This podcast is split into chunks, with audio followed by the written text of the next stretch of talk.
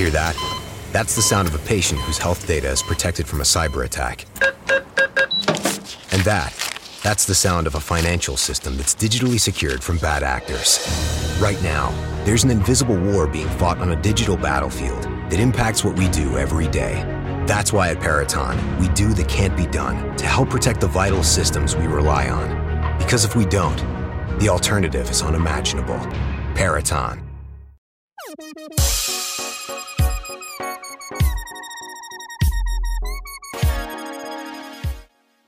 Hello, and welcome back to the Space News Pod, a daily podcast about space, science, and tech. I'm your host, Will Walden, and on this episode, we're going to be taking a look at NASA's launch pads that may be affected by Hurricane Dorian.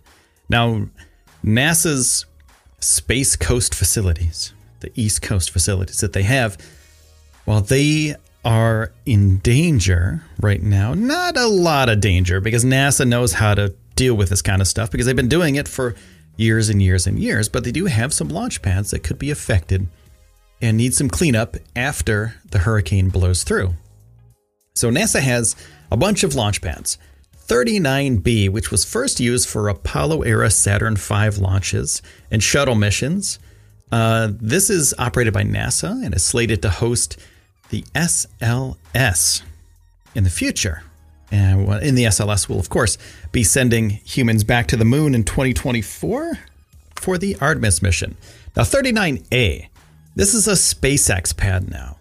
This is the historic NASA pad that took humans to the moon on Apollo 11. SpaceX is lucky to have this pad, and it's leased to SpaceX by NASA.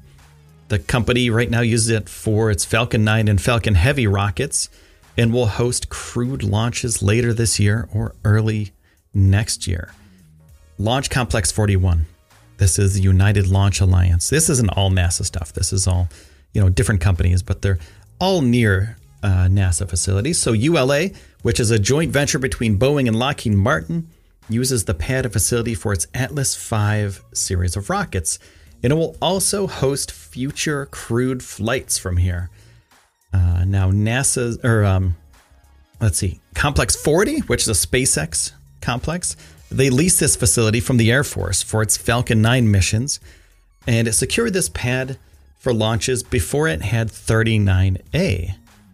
And now we have uh, Launch Complex 34, which is Apollo. This is a historic Apollo era site. It's where astronauts Roger Chaffee and Gus Grissom and Ed White were killed during a communications related test of their capsule in 1967. And now it's a monument to that crew. Launch Complex 20, Firefly. Um, it's used for Titan missile launches in the past. It's used by Firefly now, which is a company aiming to build and launch rockets designed to deliver smaller payloads, small sats, etc.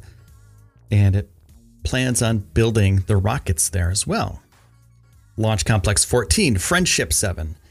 This is the pad that hosted John Glenn's Friendship 7 mission, which made him the first American to orbit Earth on an Atlas rocket. So all of these pads are in danger from the hurricane, from Hurricane Dorian. But like I said before, NASA and these companies know how to take care of their facilities and they're all rated for hurricanes. So it's not going to be, as far as I know, there's not going to be crazy damage to these things. It's just going to be a lot of cleanup. Cleanup. I was going to say Kleenex. What, what, what was I thinking? Now, and that's what's great about live podcasting. With no edits, you can say whatever you want and mess up sometimes.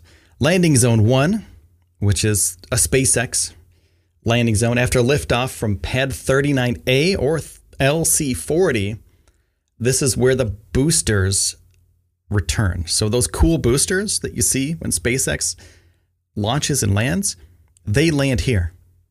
It allows the company to, company to reuse this hardware and um, you know since it's close by they can get to it easily launch complex 36 which is a blue origin uh, launch complex it was used for atlas rockets until the early 2000s uh, launch complex 36 is now uh, part of jeff bezos blue origin company and uh, included the pad And this is what they call the highway to space.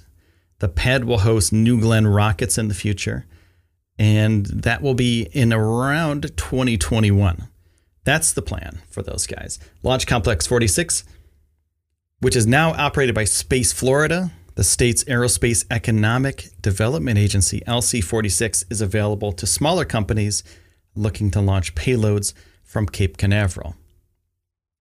And it's usually used for one time missions such as the Orion Ascent Abort test, which was in July of this year. So that means that uh, companies can come in and use it for as long or as little as they want to. They can segment out a chunk of time, and it was first used to test Trident missiles in the past. Launch Complex 5, Mercury Redstone 3, closer to the southern tip of the spaceport, is LC 5. This is where Alan Shepard launched on Mercury Redstone 3. The flight made him the first American in space after he achieved an altitude of 116 miles. Now, this is, you know, Hurricane Dorian is a category 5 hurricane right now. And NASA is preparing, all these companies are preparing and have prepared for this. So hopefully there's not a lot of damage. And the structures that are built there are built to withstand these kinds of winds and violent raging storms like Hurricane Dorian. Hopefully it's not a lot of cleanup. Hopefully they they get away with, you know, just a, a little bit of a little bit of damage possibly and a little bit of cleanup, but they're ready for it and they're uh, their essential staff are there to take care of what needs to be taken care of. So I want to say uh, good luck to everybody out there and best wishes, Godspeed. And, um, you know, I want to say thank you to everyone who's listening to this podcast. You can listen for uh, with an ad-free version if you go to our Patreon, patreon.com slash space news podcast. Um, if you sign up for any tier, you get ad-free listening. So check that out. Also, Thank you to my sponsors. Without you, I couldn't do this. Now let's hear from one of them right now. And also, thank you for taking the time out of your day to spend it here with me on the Space News Pod. My name is Will Walden, and I will see you soon. Membership fees apply after free trial. Cancel anytime. Can I be real for a second? That goal you have to exercise and eat better, you really can do it, but nobody is going to do it for you. And nobody has to because you can do it if you have the right tools and a community that cares about helping you get results. And that's us, Beachbody. It's as convenient as your TV or laptop, but you need to decide that you're worth it. Let us help you succeed. Here's how go to beachbody.com to claim your free membership and start feeling great.